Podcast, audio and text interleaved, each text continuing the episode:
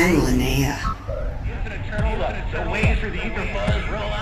And I like Death by DVD. It's a statement.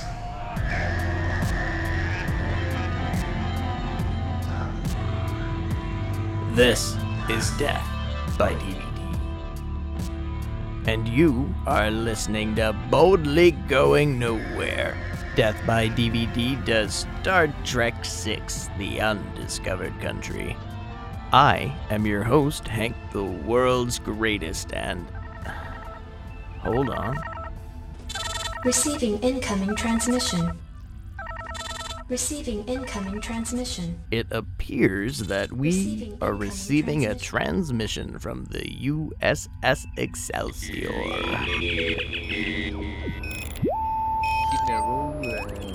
Ah, well, would you look at that? It's Alexander Nash. No, no, no. This is Christian Slater. I'm Christian Slater. Just randomly Christian Slater popping up on this podcast. He'll do anything. It's a real shame I didn't think of that beforehand because he really will do anything. A box of Cheez Its and some fucking weed, and I'm sure I could have gotten him on the show.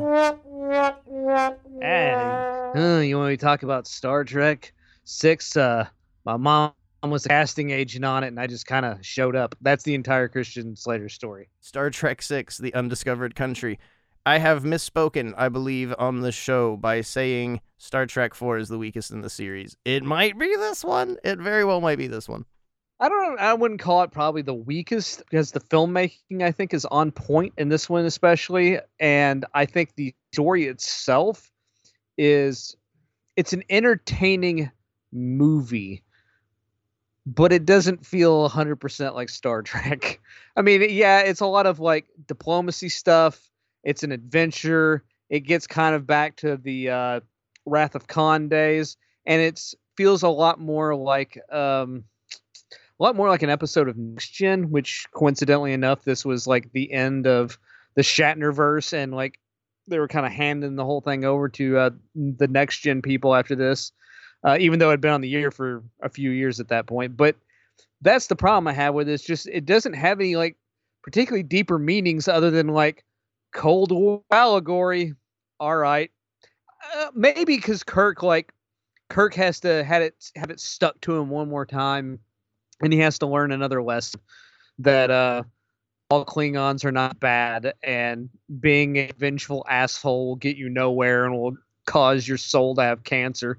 That's pretty much the entire arc of Kirk in this one. Wow, it gives a whole new meaning to ACAB. All Klingons are bastards. I kind of like that. That should be a Star Trek T-shirt. I got to delete this off the show so I can make it a Star Trek T-shirt. And no one steal my idea. Um, I think my biggest issue with the movie is how we differ greatly from Gene Roddenberry's universe, and I, we say this on every episode. When I entered this, when we began recording these and, and trekking the stars, I was very not familiar. uh, Very not familiar. I'd seen Wrath of Khan when I was like seven, maybe parts of it. That's I had no knowledge of this show, and now I've I've grown a great deal of interest with it. I've really gotten to respect the characters and the universe. I'm watching the original series just for pure pleasure. And I really feel this film greatly and drastically has moved away from the ideas and uh, the foundation and the backbone of what Star Trek originally, what Gene wanted this this thing to be. No racism. We have moved past a point of conflict and wars and money and capitalism, and everyone lives in a happy, peaceful society. And Captain Kirk quotes fucking Hitler in this movie. Uh, like there's a, it, it seems like they waited for Gene to die to immediately go do all the things that he, which I mean, every child does when their parents tell them not to do something. Don't smoke, then they're gonna go smoke, and that's just what happened here. The the parents' back was turned. Well, dead. He died. it was, wasn't like he was looking the other way. He fucking died. and they just kind of ran with it. They brought Nick Meyer back, who did Wrath of Khan, and it's got a very nautical feel, a very militaristic feel, which does help. You have to give credit for him introducing and bringing in the new uniforms in Wrath of Khan. It does. It does establish things. I mean, the, the uniforms and the, the style that we get in Wrath of Khan because of Nick Meyer, I think, has been used forever, ever since. Even going into the news shows and the prequel series with Scott Bakula and all, all sort of stuff like that. So it's it's revolutionary. It's very helpful to what we as fans have grown to enjoy. But Star Trek Six is just so militaristic to me. It really feels like a, a Tom Clancy sort of situation, and that sucks for Star Trek. I really want adventure and science and hope, and this movie is like, wow, fuck, everyone's dying. This sucks. Somebody's trying to fuck over Kirk and the Federation. That's what's going on. It's just it's a spy movie more than like I don't know. It it could be like a James Bond type plot. It's kind of interchangeable with all those things, and don't find that quite as interesting as you know alien worlds, science, philosophy, and all that. And it's just it's so much about plot as well. And as far as Star Trek goes, I could give a shit about plot. I, I like plot to me is irrelevant. It's what are we going to be saying about the human condition? What are we going to be saying about these different themes that they've been working with over the years? And so much of this one is just about we need to make peace with the Russians. Okay, I mean I don't disagree with that, especially in like 1991 at that time and all. But it's but for Star Trek, it's like whatever, dude. Like, give me an intergalactic AI that needs fucking dude to understand what life is all about. That's a fucking concept. This is, I don't know. There's there's not much to it. Although I do enjoy the performances. I like Christopher Plummer in it. I enjoy uh, David Warner. I enjoy Kurtwood Smith playing a uh, very odd looking alien.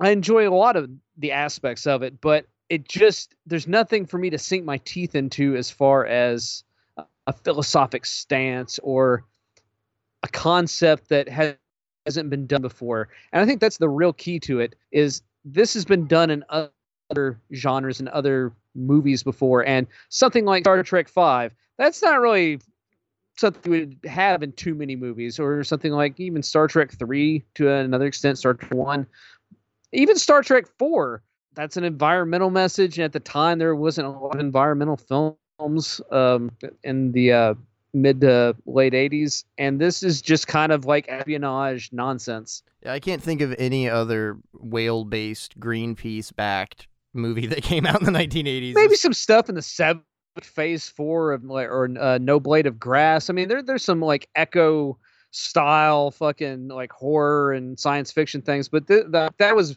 it's very granola star trek 4 it's very much of a hug a whale type situation, and there really hadn't been too many movies of that ilk around then.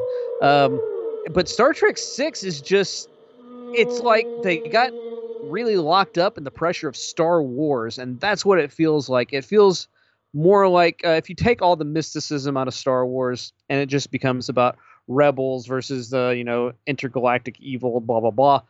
That's kind of what Star Trek Six kind of feels like. It ends up feeling like um, just could be a Star Wars movie. Take all the uh, Jedi mysticism stuff, and we kind of heavily focus on um, trying to solve a mystery and not like a scientific or philosophic mystery, like Spock going around the Enterprise uh, looking for clues, like he's Sherlock Holmes. I think grounding it in reality, or at least at the time period, current reality, is really what causes it to be slightly problematic because it takes so much from what was happening in the late 80s with Russia, Chernobyl explosion, the Russians were, for the first time, showing what you could say is weakness, that beforehand they never needed help from anyone. And initially, just like in this movie, when there is an incident, the Russians completely lied. Like, ah, nothing that bad happened. There, there was a little bit of an explosion, but everybody's okay. Don't worry about it. And of course, in days to come, they had to reach out to the rest of the world because if you don't know what Chernobyl was, a nuclear reactor blew up in Russia, and that is seriously devastating. And that's what happens at the beginning of this film. Pretty much a, a reactor on a Klingon moon, their most special moon. It's not what it's called. It's called pra- it's the moon is called Praxis. So everything mirrors reality to the extent that if you remember history, it becomes kind of quaint and a little boring. And it's once you connect all these dots, it's like, oh, Gorkon, eh, he's Gorbachev. Ah, clever writing. Nick Meyer, look at you, you genius. Check out the big brain on Brad. You're a smart motherfucker. Uh, there's a point in the movie where I said earlier, Kirk quotes Hitler Spock makes a joke that only Nixon can go to China. Why the fuck in 2020 93 are we talking about goddamn Richard Nixon in space? And so I guess there's a lot of pet peeves that I have with this movie, small things that annoy me, but the overall experience I will say is genuinely pleasant.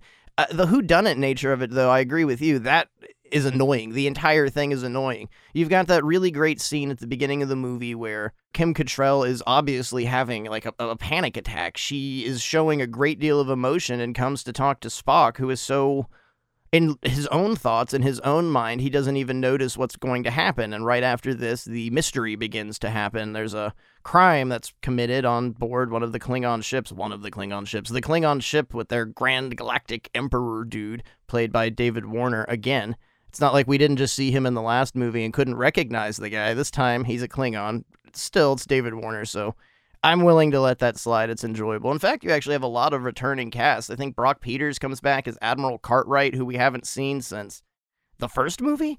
I know they wanted Kirstie Alley to return as the Lieutenant Valeris. They wanted it to be Saavik, which would have been, I guess, an emotional ploy. Like, all right, we're going to bring somebody back that we know is is trustworthy and safe, and they're going to turn out to be a fanatical right wing extremist. Because at the core of it, this movie is supposed to be about change. The whole point of this movie is supposed to be change but to me, it's an example of right wing extremists. it's that's this is what happens when two extremists on opposite parties meet. That these people are uh, again making an allegory to history. If when the Russians fell, the Cold War and all that stuff ends, and communism goes away, what happens to the millions and trillions of dollars of weapons that they've invested in? We're supposed to be living in Star Trek in a society where there is no war, there is no money, uh, everybody is doing things for the betterment of their races, their societies. So it introduces a lot of real life conflict and real life problems that Gene Roddenberry had put his foot down over. And when you look at all the other movies and you look at how they had to write, they had to write in a society where there were no wars, where there wasn't bloodshed and there wasn't constant problems with capitalism and it made things much more interesting when you had to sit down and come up with an actual fucking story and in this case I'm not saying there's not an actual story but it's it's an espionage thing. Know, it's just what you said. It's all smoke and mirrors and it's it's exciting. The score has even changed. That we don't have our usual Star Trek adventurous score that leads into this. It's a very moody and brooding, kind of dark and war-torn sort of thing. It feels like you're going to watch a a, a 1950s, a golden age Hollywood escape who done it sort of movie. I mean, Kirk and Bones have to go to the fucking gulag and escape. It just seems so Kirk gets in Yeah, fist fight weird. to 60s. yeah. I really used to like this film. I liked it when I first saw it in the theater. I think it was the first Star Trek movie I saw in the theater, actually.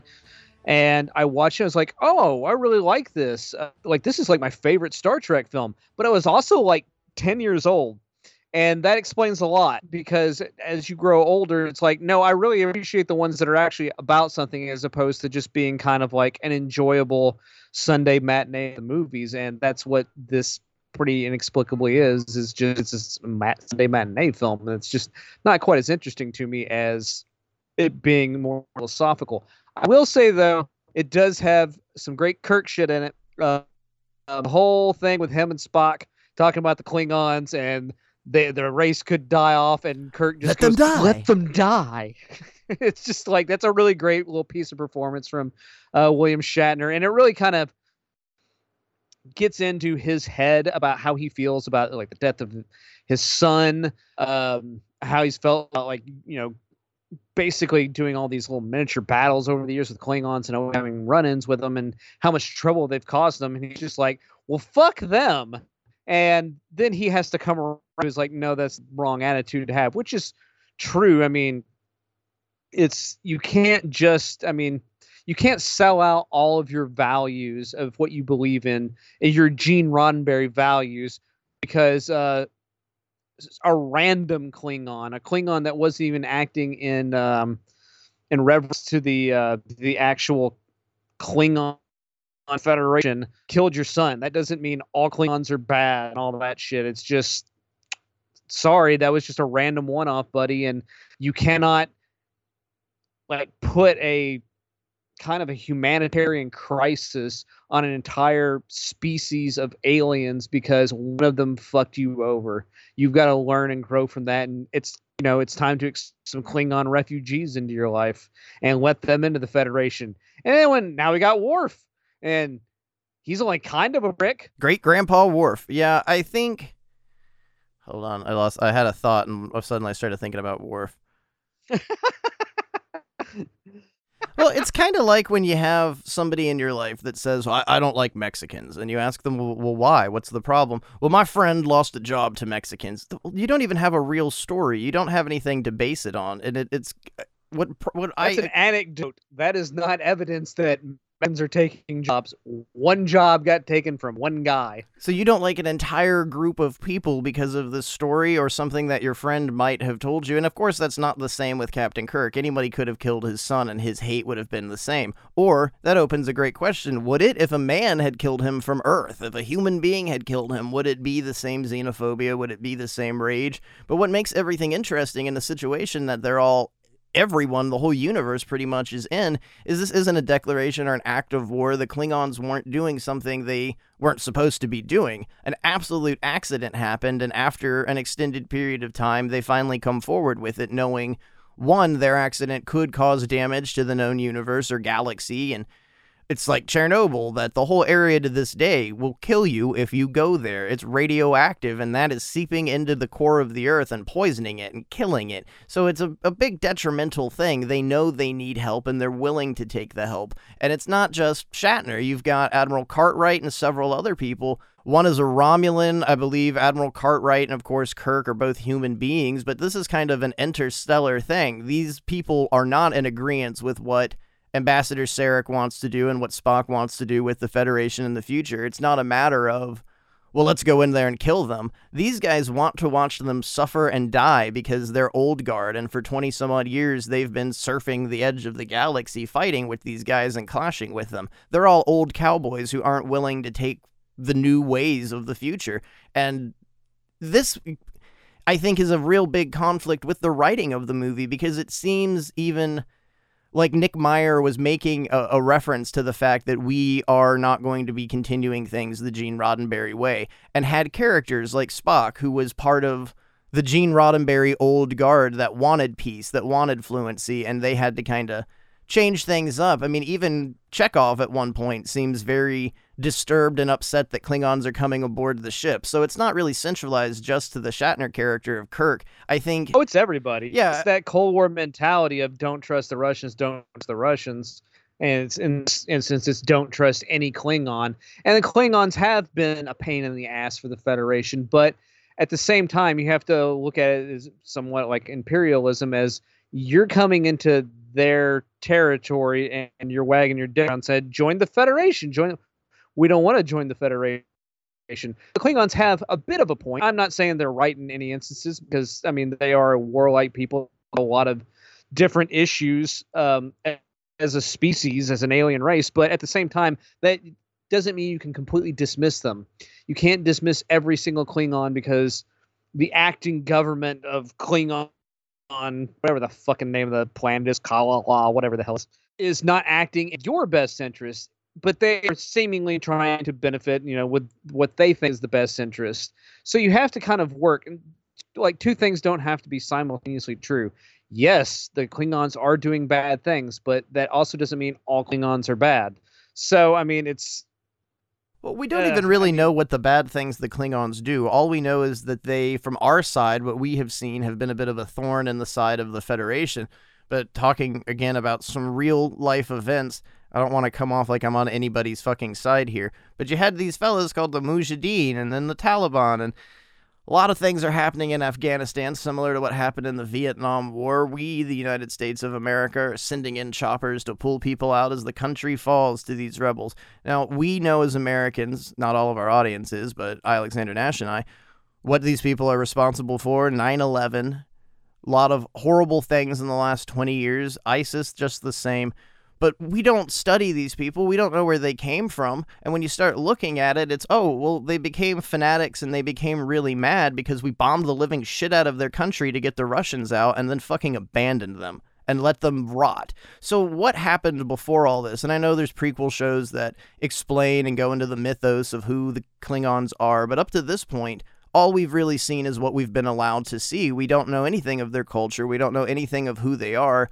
I mean, I personally have always seen them a bit like Vikings, that they're very misunderstood. They're known for their pillaging and war and their fighting, but there's a lot more to them as a people than just pillaging and war and fighting. We just don't know what it is. So, this entire situation, you even see with the people on Earth, the the Federation members, that they don't exactly know what to believe. There is a good chance that Kirk very well could have committed this atrocity, thinking that he was about to retire and was going to get away with it, and that just overcomplicates, I think, the nature of the story and who our characters are, because we shouldn't have to question anything. I feel like an audience member, like I'm one of the Enterprise crew on the last movie with Spock's brother, and I don't know who to believe. I don't know if all my pain is going to go away or what, and that's really I don't want to say tasteless uh, uh because I mean uh, Nick Meyer is a really talented writer, but it comes off to me a little tasteless to make me question the the crew of the Enterprise. I don't want to question these guys. They are my heroes. You shouldn't have to wonder did Kirk do this? Or why would Kirk do this? And uh, like earlier you said, uh, you're making a little quip about all Klingons are bastards. Here's the difference, though. That's not entirely true because, you know, Klingons, you just need to understand them all Romulans are bastards because Romulans are dicks to everyone all the time. I think the only time I've really experienced a Romulan is in this movie. Uh, do we do we see them? No, there's no in the other ones. So this we have the Romulan ambassador, this this balding guy with crazy eyebrows. The, um, he's a dick. The Kelvin shit, you know, the Chris Pine, uh, the first movie main bad guys are Romulan. The, the Romulans are like they've never really gotten their justice, as far as I know, because I've never gotten into the Voyager. They made peace in Voyager with the Romulans, but always end up being fucking dicks. Yeah. So, I just thought the villain in that movie was a SoundCloud rapper. I, I, didn't pay much attention to the Kelvin Universe film. Bringing that up, this film kind of feels like one of those. Maybe that's sort of the problem. I've seen the first Kelvin Universe movie in theaters. I think I've brought that up a few times. So I don't have a firm grasp of what happens, but it's very action based. It's very based on the technology of the ships and things exploding, and everybody's got to be funny, and we've got to really reintroduce the characters. I know Sulu's sword fights like he does in episode two, or is it episode three of the original series? It doesn't matter. It's just one big homage to the previous series. And this itself, like, they're retiring. We're losing our heroes. And it is sort of like a clip show when things come together. The editing and all that's fine. I don't mean to insult that, but it just feels like a bunch of sparse and sporadic ideas crammed together. Like, all right, well, maybe this moon explodes, and uh, we got to help the Klingons. And well, you know, Kirk doesn't like Klingons, so well, well, they have to have a dinner together. And there's gonna be blue spaghetti, and and oh, and then after the blue spaghetti, let's kill the Klingon. It, it feels I've said this many times before. It feels like an excited six year old is telling you a story, and they keep interrupting it to add more and more ridiculous shit until it gets to the end, and then the movie just ends. like it's one of the most flat endings of the series. Like, oh yeah, by the way, uh, we Kirk quit. does a, like a, a, super cool like um, Secret Service like lunge at the uh, the ambassador and saves him from assassin's bullet. And then you would expect like a Huey Lewis and the News song to start playing or something, and it just fade out when everybody jumps in the air and high fives. It it really has that it's sort the ending feeling. of the Last Boy Scout. No, like um, I I'd say this is the most visually interesting out of the Star Trek movies that like the original cast. I mean, like they spent it seems like a time on costuming and alien design and designing different props and things like that. And I really do appreciate in this film. I think it is a little bit more visually interesting lighting. It's just it doesn't go anywhere, and I think it just says more about the broad move of all entertainment. I mean, this was '91. I mean, it's the same year Terminator 2 came out, so we're moving more towards just feckless, dumb fuck action entertainment throughout the like you know picking up the 90s and through the 2000s and I mean go watch any modern like you know studio big budget like action thing and it's just like they don't have any they really don't have too many ideas. I mean you occasionally get a film like that and those should be rightfully celebrated but so much of it is and I will like some of the Marvel stuff. I think has some good writing there. That's some interesting um, ideas put forth, but there's so much noise. And if you look at um, because I've never watched any uh, Star Trek Discovery on CBS, the the newer show, but I have seen a lot of clips from Star Trek Discovery, and I see a lot of fucking space battles, like you know, hundreds of ships shooting lasers and shit at each other. It's like, when was this ever part of Star Trek? This is about exploratory missions. Why are we firing at everybody? Why is everybody like having a fucking space battle? We don't need space battles in Star Trek. We need talking.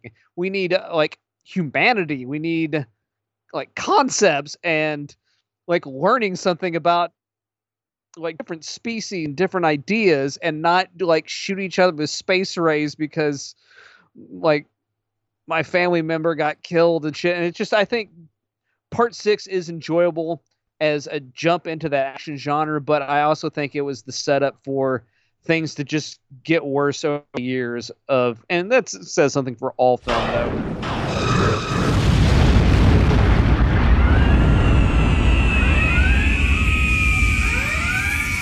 By the sack of Sarek, we've been attacked in the middle of an episode. Shields up! Computer! Bring the enemy on screen. It's Klingons. Does uh does does anyone on board actually speak Klingon? Because you know I took it back in college. In fact, I, I, I was like the head of my class back in college, but it's been a while, and I I'm, I'm a little rusty, so I don't exactly know what they're uh, saying. You know what? Hey, hey, computer, computer, can you translate that Klingon for us? Okay. A thank you would be nice. Yeah, you know, ooh, uh, there's a lot more important things that are going on right now. There. Sniveling Earth human. It is now time for Keith David. Or David Keith. Oh, for crying out loud, is this just a segue into Keith David or David Keith? Oh, yeah, looks like it. I guess so. You know, I think we could have done this without shooting our ship. 37 crewmen died! In 1994's Raw Justice, Mayor Styles' daughter Donna is killed the night after a lousy date with the shy Mitch. Of course, this makes him the main suspect. When Mitch gets free on bail, Styles hires ex-cop Mace to follow him. Mace learns immediately that someone's after Mitch's life, and after his and prostitute Sarah's too, as soon as they've been seen together. Unfortunately, it's a cop who's after them, murdering witnesses and faking evidence against Mace. It's kill or be killed. Who plays the ex-cop bounty hunter, Mace? Is it Keith David? Or is it David Keith?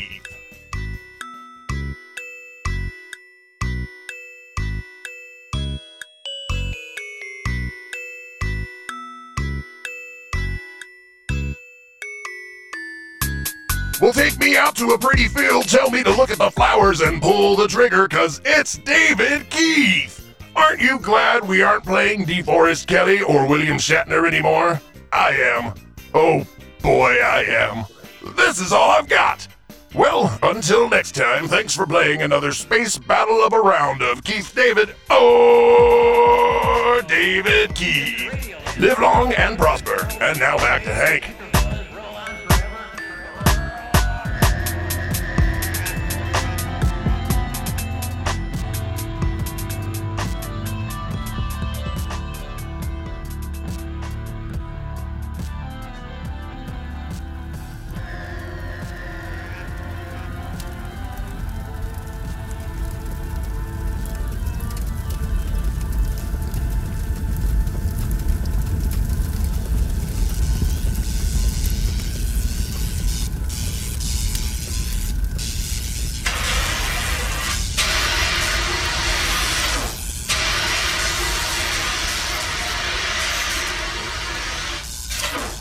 Well, that certainly was exhilarating.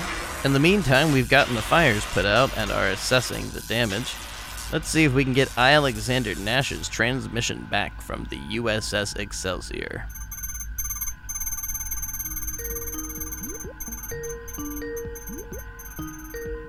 Yeah, that's right.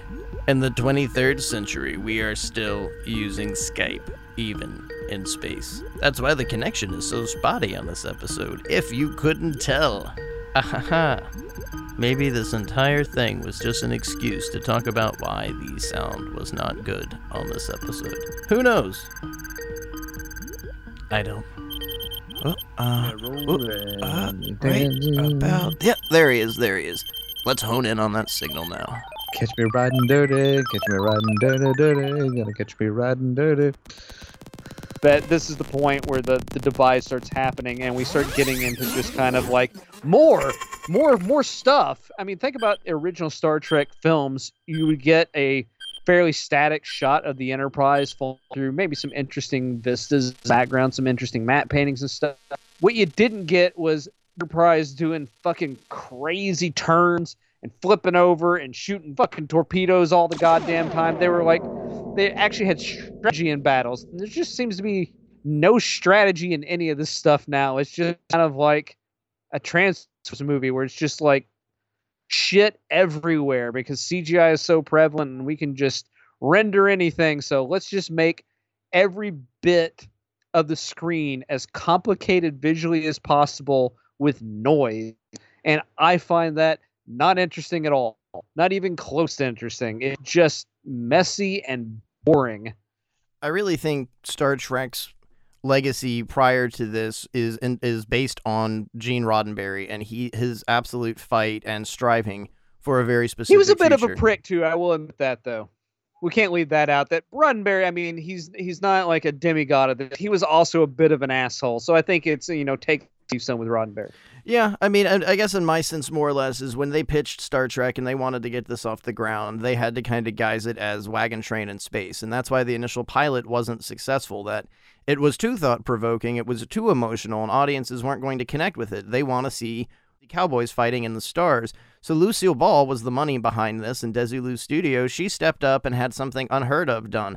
A second pilot, and this is where we introduce Captain Kirk, uh, William Shatner as Captain Kirk, for that fact and the show takes a, a, huge right turn. It does become Wagon Train in space, at least for the first season or so, and it then slowly starts to meld into the more scientific thing that we understand and know to be Star Trek today. With Gene gone at this point, to me, it just shows that people really aren't that different. He fought for years to keep it from being wagon train in space, and the second he dies, everyone gradually turns it directly into that. And now, what you were discussing with the news shows and the the Kelvin universe movies, that's all it is. It's just coming up with an excuse to pull the gun out and have a battle. That's uh, it's surprising that they don't even have the old western soundtracks playing in the background. And the ships are just excuses to do cool horse tricks and stuff like that. There's no point and there's no reason for it aside from everything just turns out to be the same way. How much can we milk this? Can we get money out of this? It's literally a scene in Star Trek in Darkness where Spock, with a mean, angry look on his face, beats the ever loving piss out of Khan. You know, logical Spock, the science officer, who's just doing like a fucking karate fight scene. When is why would Spock ever fight anybody? Well, he does beat a woman in like, Like, just- episode two of the show. he, he violently beats up this chick who is not a chick. It's Dr. McCoy's former lover, and her body and visage has been taken over by a monster that sucks all the salt out of human bodies until they die. And he smacks Salt the, vampire. Yeah, pretty much salt vampire. And he backhands and smacks the living loving shit out of this woman several times to try and show McCoy, who we also learn's nickname is Plum, something that I've have to call him from now on. Good old Plum McCoy. and it's pretty insane. But that too, I mean, this is a bit too much back history, but that too, like Spock didn't become our Spock that we know well until maybe mid season one, season two, Uhura is trying to bang him in the early episodes. He he hangs out in the mess hall with a harp and jams and they sing songs. It's a very weird, different, dramatic, all the while being funny universe. And I think Star Trek 5 and Star Trek 6, 5 especially, because 5 has a really strange sense of humor. Uh, Spock's mannerisms are almost puppy like. Everybody has weird one liners, and it's uh, Shatner. It's all Shatner's touch. And like the beginning of the film has that weird joke where he's trying to get his coat hung up, and there's nowhere to hang a coat up, so you just see his daughter walking around with his fucking jacket throughout the scene for like a good five minutes. Just weird, non sequitur sort of things. And then this movie, it takes itself so seriously we were laughing last time, and now it's like, well, what the fuck?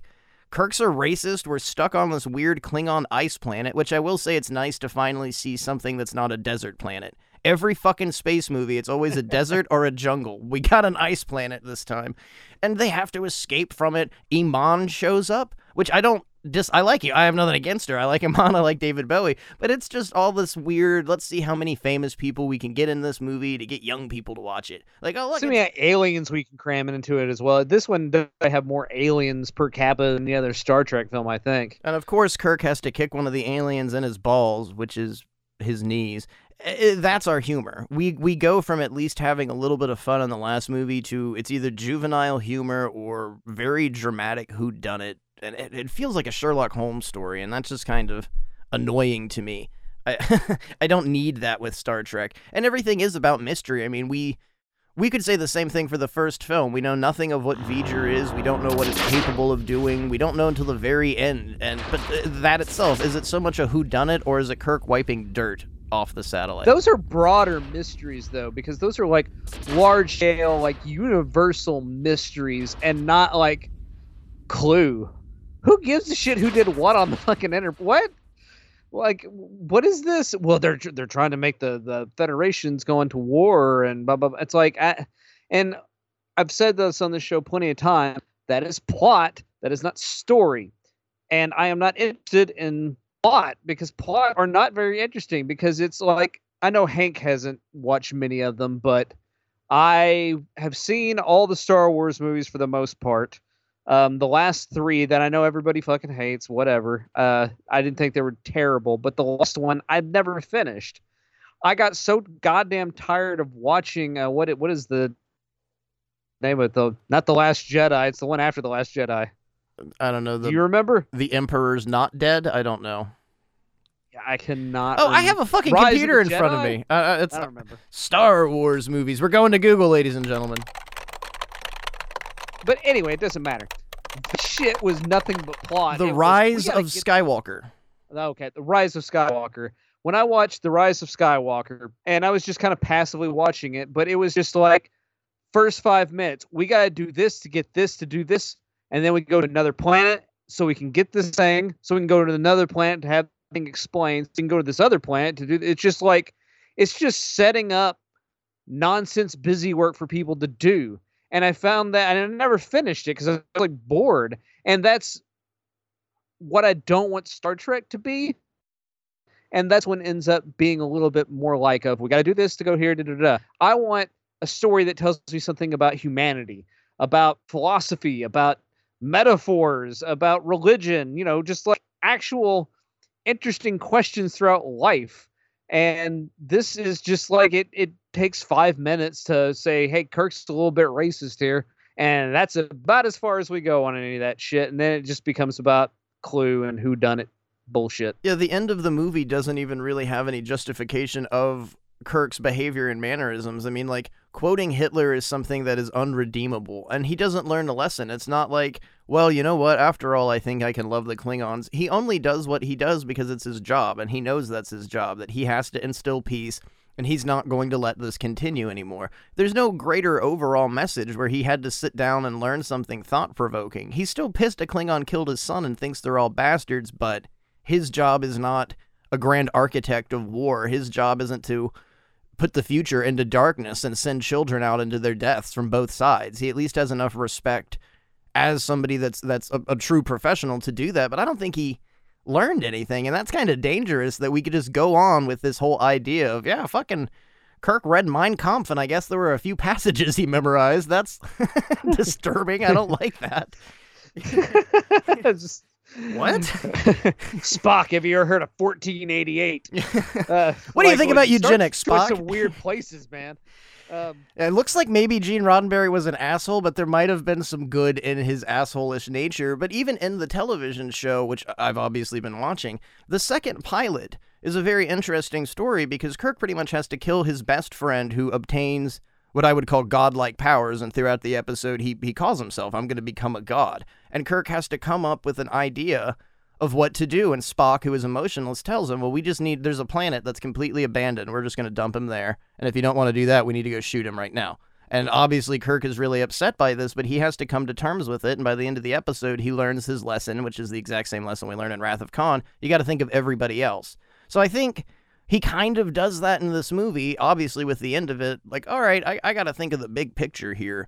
But that, when it was done the first time, introduced us to the fact that Kirk can change. That was 25 fucking years ago, and we're still in the same dilemma, having the same problem where he can't come up with a solution and has to rely on Spock, and then gets mad about what Spock has to say, and then does what fucking Spock tells him to do.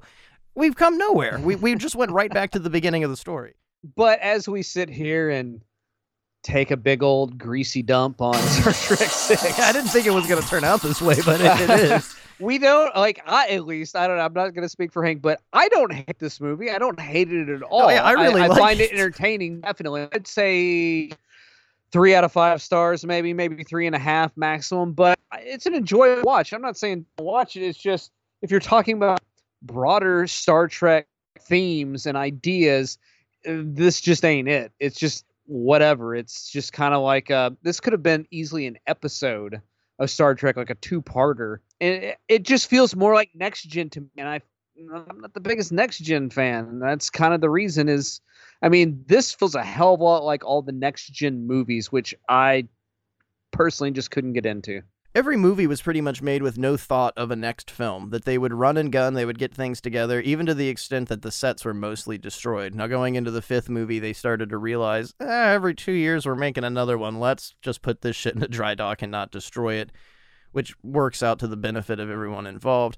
I feel maybe, and this is just my, my thoughts and opinions on this, that when they came up with this film, when they designed this movie, that this this is a problem. They didn't design it as its own thing. That, okay, well, the next generation has finally become successful. And it wasn't for its first two, maybe three seasons. It didn't really catch on with people. So at this point, even the film itself, like, oh, we've got Worf's grandfather or great grandfather. I think they were trying to set the whole universe into fully mixing together. Like, all right, we've ended this movie, but we'll continue it with the next one where they meet up with the next generation crew a hundred years later. And things like that eventually happen. It is the next actual Star Trek movie when that happens. I just feel that maybe that is is the problem here that they tried to set this up to become an expansive universe like Star Wars, like every movie's connecting and it's all got these linear plots that move together and that just didn't work. That's the beautiful thing about the the first four movies is that they all managed to tell a story, but it was sort of coincidental. Every time that they sat down to write, they had to go back and backwrite things to the extent that when they were killing Spock, Harve Bennett went to Leonard Nimoy and said, "Can you just come up with anything, just something that might be able to bring you back if we need to?" And that was the whole remember with Dr. Bones sequence it's clever writing and i was babbling about this earlier. Being forced to have rules and write inside of those rules i think served and made a much more productive series and a much more enjoyable series. Not that this movie isn't enjoyable um, you know backing up what you just said i like it. I enjoy watching it. I watched it twice this week and i had a lot of fun doing so but it's just it's a bad taste in your mouth when you finish. You, you spend 10 minutes thinking about it after you walk away and you're still kind of fumbling around. It, so Kirk's still kind of a racist. This is weird. And that's the thing. I'm, you, you know, you just linger on that. Like, oh, well, I guess. I guess at least Picard's not a Nazi. and you're, what do you do? I mean, oh, well, Scott Bakula still seems like a good guy. And Kirk is just a nationalist. I'm not Nazi. I just believe that humans need their own planet and keep the goddamn dirty Klingons off it. We build a wall around the entire globe. yeah, that's really where it comes off at the end of this film. But I'm Like- not a Nazi. I don't hate them. I just don't want my kids dating them. It's well, he doesn't have to worry about that though because David's dead. Rest in peace. Star Trek Five. It's Weird, dark. I think you hit the nail on the head with uh, you. You said th- the big Hank word. You said fun. That's what this one truly is. Yep. It's just kind of like it's a fun Star Trek movie to watch. It's a popcorn movie. It is a fun episode of the original series where we're not talking about anything particularly deep. We're just kind of like, oh, I, I really like that one, but we're just we're not commenting enough on the human condition for my personal liking, and that's why I, just, I, I can't put it up in the pantheon of like greatest Star Trek films. It's you know it's it's cover at the bottom, but not so low because of mostly production design and it's just filmed really well and looks really nice.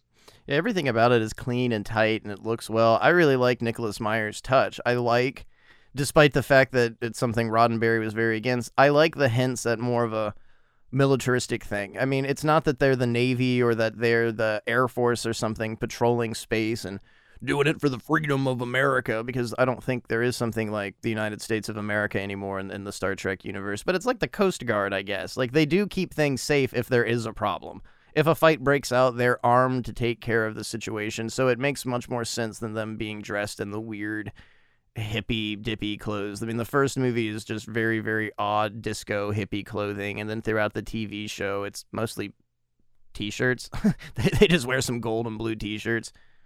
That's it. Like it's small details and things that you can appreciate. I I can that much. I mean, with you, I'm gonna go ahead and say maybe uh, 3.5 seems like a fair for this. I mean, it's not not entertaining. That's not the problems with it. It's a bunch of small little nitpicky details, but when you lay them all out flat on the table and you look at them, it's not really enough to give a negative review or take away from the movie. You can still enjoy it. It makes you question some of the motives of your characters, but if you could get through the last movie where pretty much everyone betrays Kirk and he's got this god complex that I'm the captain of the ship. I can do whatever I want. You can get through anything. The problem when you end up talking about things like this, it ends up being a lot more personal preference because you know people make lists all the time of their favorite um, favorite series of films and what order you like them in and stuff like that. And we just had a uh, a Friday the Thirteenth, uh, and so everybody has to post their uh, annual what Friday the Thirteenth movie is the best list and some of the lists it's like i kind of agree with that. And some of the lists i'm like what fucking series of movies are you watching? How the fuck do you think part seven is the best for and a lot of that also has to do with what age you are when things come out how what impact it had on you when you saw it. I, I understand these things but when you break something like star down into its core fucking elements i realized that i really like part six when I was 10.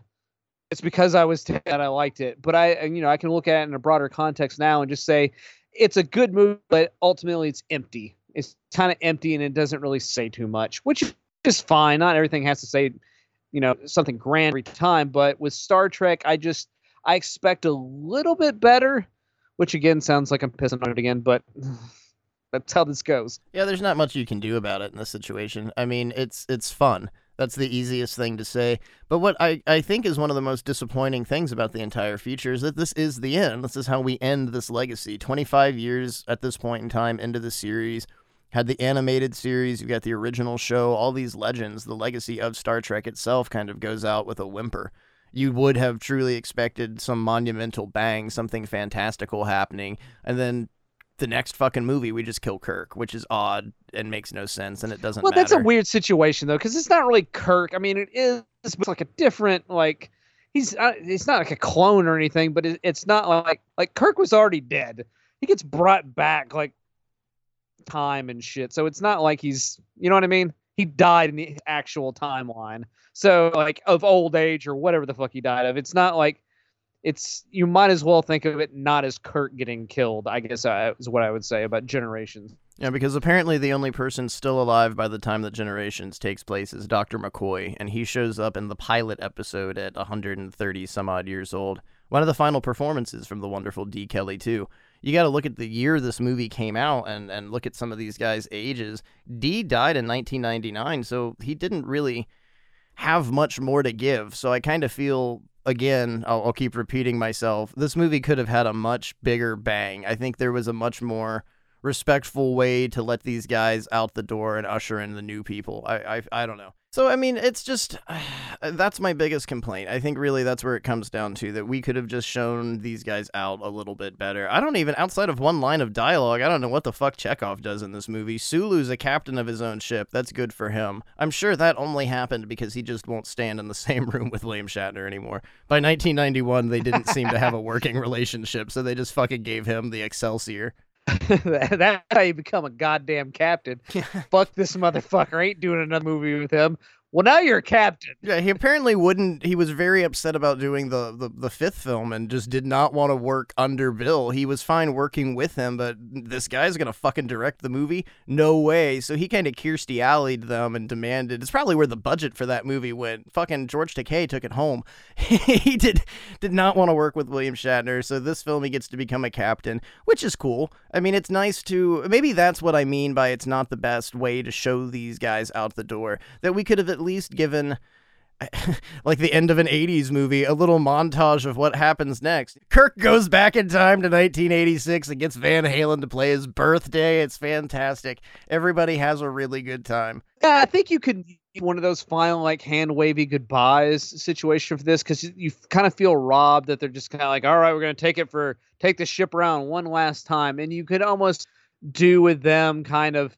You would have been kind of an interesting ending for Star Trek Six, and this is like in another universe. If you could end the series with like Star Trek the motion picture and instead of like having Stephen Collins go to V'ger, have like the entire crew of the Enterprise going and becoming a part of this AI thing, and like really kind of give them a goodbye of like they're gonna explore this new realm of identity and um, of a being, and like their journey's gonna get even crazier now in their age. Something you know, not exactly like that, but something like that. You know, something where it gets really cosmic and like, um, and it's not just like, and then they all just sat around on their asses and died of old age on Earth. The end. Well, pretty much this movie is a big allegory to the fall of the Berlin Wall because there's this deneutralized zone, the DMZ pretty much, between Klingon space and Federation territory. So that's going away, and it's going to truly be a bold new world. And we talk very regularly in the series of the edge of the galaxy and how no one has been able to go past the edge of the galaxy. That would have been a great ending with somehow the Enterprise and its crew, a skeleton crew, just the necessary people bordering the edge of the galaxy, the infinite unknown, knowing that they have the power now, knowing that they can finally traverse into the unknown. And that could have been the end, you know, uh, Warp 11. Well, you can't go to Warp 11. We get some kind of supreme knowledge, and, you know, like in the galaxy's going to go in like some bold new directions as opposed to just continuous space conflict, is what Star Trek is coming. Uh, and that completely, I mean, Deep Space Nine had its own thing. Uh, Voyager had its own weird, crazy shit going on. But, like, let's really like make a difference in this this kind of this universe. And i don't mean literally this universe the star trek universe. Let's make it about something kind of really outlandish and bold and crazy. Could really go in that like be the ultimate journey and the ultimate searching for some sort of inner meaning or inner peace as opposed to just kind of like nah this shit's just going to continue. It's strange that they're also excited about retiring and kirk brings that up at the beginning of the film you know in, in three months we're about to retire. We're going to decommission the ship. This is ridiculous. Why are you doing this? But what else would they do? In the last movie, while they're having the whole discussion, Bones says to Jim, I thought you said men like us don't have families. And they have that little nice smile, and you realize their work, their work together, and what they do is all that they can do. That they aren't normal people. That sure they can go camping on R and R, but what sort of life would they lead? Lead. This is the definitive existence for the crew of the Enterprise. And now in this movie, they're just happy to retire and do what? Go back home to Earth? That doesn't seem to make any sense with the last 25 years of who these people Write are. a series of TekWar books. No, that's what Kirk's Like- going to go back and do. Well, right. I've got this idea. TekWar. He briefly tells the idea to a computer, and they write it for him. That may or may not be the truth. apparently wrote TekWar. Yeah, because William Shatner hasn't written a fucking book in his entire life. Uh, he he sure says he does, and his name's on a lot of them, but I don't believe a goddamn word that comes out of that guy's mouth. He came up with the name TekWar, and somebody wrote a book around it. Yep, there you go. His own biography, I, I really strongly don't feel that William Shatner wrote it, and it's fun and it's easy to make fun of him. Uh, and this film, especially because we do truly live leave all of our characters with that question of, well, why does he know goddamn Hitler quotes? But still, Shatner's performance throughout the whole series, I don't think this is really a remarkable role for him. I mean, it's very action based, and it's funny, the last movie he cherry picked the position and gave himself the strongest lead character. And in this film, you would kind of assume he would do the same thing, but it's just more of a bravado based thing. He's kind of a John Wayne character. It's definitely Captain Kirk, it just doesn't feel like our Captain Kirk. I think strongly, Wrath of Khan probably is the greatest lesson we learn and is probably the strongest of the entire series. I think a lot of people give William Shatner uh, a whole bunch of shit of um, his performances, and people are always making fun of how stilted he did the dialogue and Star Trek and all that. But I think William Shatner is a big component of what makes this work. Yeah. What makes these ridiculous ideas and all this in- insanity really work because he's fucking earnest. He's earnest in his portrayal of Captain Kirk, and he didn't get along with everybody on the set. I mean, there, there's a, a lot of tension between all the different uh, performers, but like you wouldn't have had a show. Like a lot of you wouldn't have had a career if it wasn't for Shatner. It didn't work with Pike, and I'm not saying that's because of that actor. And you know they did some retooling and changed show up a little bit, but when you brought in William Shatner, it really changed uh, like everything. It kind of changed the whole vibe and the feeling of the show, and it's just his presence. Uh, it's he does have a very authoritative presence, even when he's like shit talking you on Twitter. Like he's still like, I can't get mad at the motherfucker. I just can't. There is something truly magical about William Shatner, and I think I'm not 100% sure. I think when they went to shoot the second pilot, the guy that played Pike just did not want to return because we have the original Doctor. It's not McCoy. I think this is episode three of the original series if uh, you guys at home want to go find that and watch it for yourself. But it, it, Kirk himself, from that first time we see him, the trademark Captain Kirk, he has always had a very uh, fatherly presence. One of the original episodes is about a 17 year old with very strange powers, and Kirk has to father him. And I think that itself became something comforting throughout the series that at least we knew we could get guidance from Kirk. We knew that we could rely on him. The very first movie that's the the twinkle in his eye, I guess you could say. When Kirk is introduced, I think immediately when you're watching that film, and even for me, when I first saw this, not being a big fan, it's like there's Shatner, there's the boss. This everything's about to really take off here. It's about to become magical. We're really going to see something adventurous, and I don't think anybody else is capable of doing that with just facial expressions, just the little smirk and the raise of the eyebrows and I think a lot of it too is how he delivers his lines and dialogue. There's something so inquisitive and it's grandiose. And actually, the thing that probably informs William Shatner, the actor playing Captain Kirk, is the same thing that informs Captain Kirk of who he is. It's the whole Kobayashi thing all over again. Like, what did Captain Kirk do? He reprogrammed the computer and cheated because that's I mean that he never tell me the odds type of situation and I'll like I'll figure this out. That's fucking Shatner. He's not like putting on too many airs to play this like he's kind of playing himself. So that's what makes it work. Well, what's glorious about watching the character is he is a farm boy from Iowa, and when you watch this, you truly believe Captain Kirk is a farm boy from Iowa because that's at its base what Shatner is. He's just a cowboy. He loves horses. He he's a manly man. He has ridden the rodeo. He has farms. He's ranched. He's done it all, and it came out in this character, and it was the most perfect thing for him because his nature as a human being is an exploratory one. If he wasn't an actor, he would have been some sea captain or something. He would have traveled the world. He would have still had an authoritative position. And it's a shame that, you know, he can't be taken very well because if the crew had had a better working relationship, I think we would have had a lot more. I think more people would have been willing to participate. But going into the 90s, I don't want to just shit on George Takei, but I don't think most people could stand being around William Shatner. It really seemed uh, like he's a lot. I yeah. imagine he is a lot to be around at all times. Especially filming for 30 days and costumes and all this heat, that it's just got to be kind of annoying to deal with. And, and a lot of it's rumors and stuff that you hear. It, mostly him and George just don't seem to care for each other. Or rather, George just doesn't seem to care for William Shatner. He seemed to be very close with DeForest Kelley, and it, it, it seems to me, even listening to them in conversation, watching old interviews, that William Shatner and Leonard Nimoy were pretty close that they had at least a bond and understood each other. And if, I really suggest, if you want to continue with Star Trek, find the Blu rays. Some of the commentaries are absolutely wonderful. The ones by Nick Meyer kind of suck, but the ones with Shatner and Leonard Nimoy, it is just beautiful listening to them speak and hear them laugh, and they tell stories about all the other people. And they speak very fondly of everyone. There is no animosity. It was a very professional recording, and it's really, really nice. It made a lot of the experience for me because I didn't know anything about this. And hearing these guys, these were recorded uh, maybe two or three years before Leonard Nimoy died, hearing them reflect on everything and talk about their past and Gene Roddenberry and the point of the show and the history of things, I think it really helped me gain an appreciation for this uh, and definitely an appreciation I'll continue. I'm not going to stop here. I'm going to end up watching the damn generation movies. um, I'm probably gonna stop here. Yeah, somebody asked if we were gonna continue this, and it's like, well, maybe next year we'll do Star Trek month again, but that just might end up being me babbling about how I don't fucking like data. And I'm really curious if they have all of this technology in Star Trek 4 Bones just pulls out this tool and puts it to Chekov's head, and it instantly fixes all the pressure and uh, what would be a life threatening thing. Why the fuck is there a blind guy?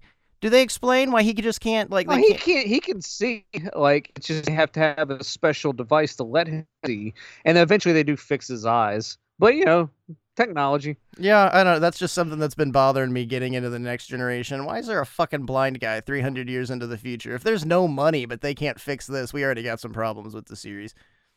In all honesty, it's very simple. It was an affectation they could have his character, make him not an alien and not an android, and he still looked kind of interesting.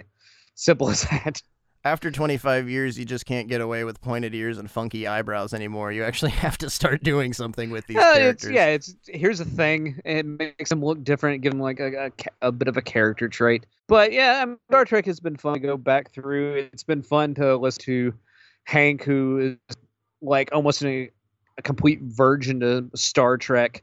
Before we started all this, and like hear him get into it and just like. You know, I've kind of fought this for a bunch of years, but this is really not that bad. I kind of like this. and I, I hate saying this because we've we've garnered a lot of new fans and a lot of them are Trekkies and Trekkers. But what really pushed me away from the series was how a lot of fans treat people. And it's not necessarily Star Trek fans, but Star Wars fans are guilty of it. Marvel, DC, They're horror fans, everybody's guilty of it. But the the loudest people are usually the meanest and the dumbest people, and that's why they're the loudest. But unfortunately, you end up encountering the loudest people more often than the nice ones. So my former experience with Star Trek and just having an interest in it, I was really pushed away by the fans. And now that I've gotten into it and I've started talking to other people, it's a very different It's fan base. intimidating. Yeah. because when the fan base is as large as Star Trek, Star Wars, all this, and there's so many intricacies, and people get obsessed with these things, and they do all this painless research, and then they start talking about stuff and start bringing these things up. It's like I don't even know what you're talking about, and I don't care. I just like. Like like me, I like the original series uh, movies, and I kind of like the just you know some of the original series, and that's about as far as my Star Trek love goes. But I can like can you race me as well as a well, you don't know anything about Romulan culture. So like, is that even fucking important? Just let me love the things that I love with Star Trek. I like these six movies the most out of all this whole universe thing that is, and that's about as far as I can take it. And if you love the all the intricacy nonsense, go ahead, but don't try to like push me away and call me like, you know, oh, you just you're illiterate to Star Trek. It does. Uh, that's the part. Fans can be overbearing and they can be very protective of something that they have no need to be protective of. It's like when a random guy at a concert asks a chick wearing a band T-shirt to name three songs. I bet you don't even really like them. It's it's a, a heavy mentality that comes with most fandoms that you you can't really escape. But once you get in and you find the good ones and you start enjoying yourself, anything can be pleasant. Uh, this doesn't mean we're gonna jump the gun and do Star Wars or something like that in the future. Fuck But- that. Yeah, uh, fuck that by all means. But this really has opened the door to, I think, a future of new content with Death by DVD because obviously we're able to explore things and even if we don't like it, have something nice to say. And by no means, I don't, I don't think there's a single film in the original series that I, I don't like. Even part four, I bitched about it going into it. In those first two episodes, I complained, "Oh, we got to do the one about the whales," and then had a great time doing it. We had, I, I feel that was one of the strongest Star Trek episodes that we've done because there was just so much to talk about, and that's the series itself. You don't need to know anything about the ships. You don't need to know about the phasers and the guns of the Federation or even the names of the aliens. Up until this movie, the whole point was learning and knowledge, and there was a very important lesson that we were going to understand by the end of the film, whether it be about friendship, love, harmony, peace. It was always something that was very thought provoking. And then this film ends with I I don't know. I, it just ends. This movie really just ends, and you're not left. with One trip anything. around the sun, boys. We- we gotta go do something. I don't know. Let's take her out to cruise and get some Octurian poontang. Uh, wrong movie, but Star Trek Six. It ends, and unfortunately, I guess that's pretty much going to be the ending of this show too. It's just going to end because I don't have anything deep and philosophical, unfortunately, to say because the movie ends without uh, any clear message. The only thing that I can say is fucking Kirk's a Nazi. God damn it. I- I just don't like it. I mean, it, that really is the, the, the that one moment he brings up Hitler, and even Spock looks at him like, "What the fuck is wrong with you, man?" Um, Star Trek 6. The ashtray is full, and the bottle is empty. We'll be back next week. That's it, baby.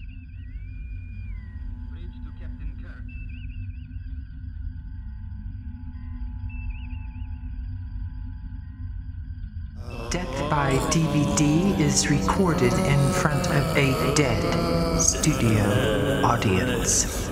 Portions of today's programming have been mechanically reproduced. The management and the staff wish you a pleasant good night and good morning.